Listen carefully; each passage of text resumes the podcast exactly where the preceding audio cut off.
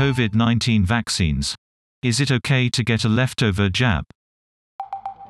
As vaccines are rolled out, questions have been raised about how spares should be allocated.